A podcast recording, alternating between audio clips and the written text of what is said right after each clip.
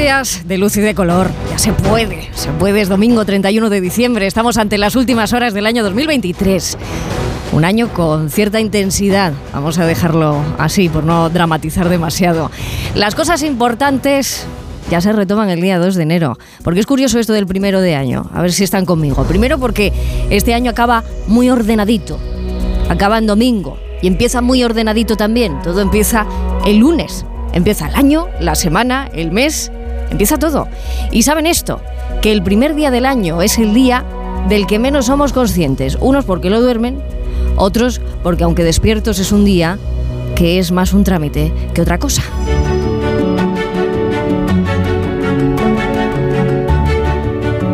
Terminar y empezar. Estos son los dos verbos que se dan a la vez. Se empieza últimamente antes de acabar con lo anterior y ni eso. Y se empieza por empezar y nunca acabar lo que se empezó y el bucle sigue ahí. Y eso hay que saber verlo, ver y experimentar algo de renovación. Porque empezar un año tiene algo de renovador. Me digan, a lo mejor no se percibe en el momento, pero cuando lo haces, algo se renueva de repente. Si por mí fuera, el deseo sería que empiecen muchas veces este año, todas las necesarias. Que si su primero de enero pues tiene que caer en abril, pues que así sea. Y que de esta forma se cumpla el arranque de todo lo deseado. Nunca será suficiente, yo lo sé, es la condición humana, cuento con ello.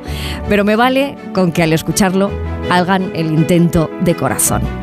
Y como es muy temprano y está bien a estas horas facilitarnos el asunto del tránsito, un encantamiento radiofónico rápido para que el año 2024 sea una gran locomoción que te siga solo a ti. En virtud de traslación invoco treguna, mecoides y trecorum satis di. Treguna, mecoides, trecorum satis di. Una, mecoides y trecorum satis di. Si puedo yo mover un par de zapatones, lograré mover castillos y cañones. ¡Qué emoción tendré! Si puedo conseguir que esta gran locomoción me siga siempre a mí, tribuna me y de un satis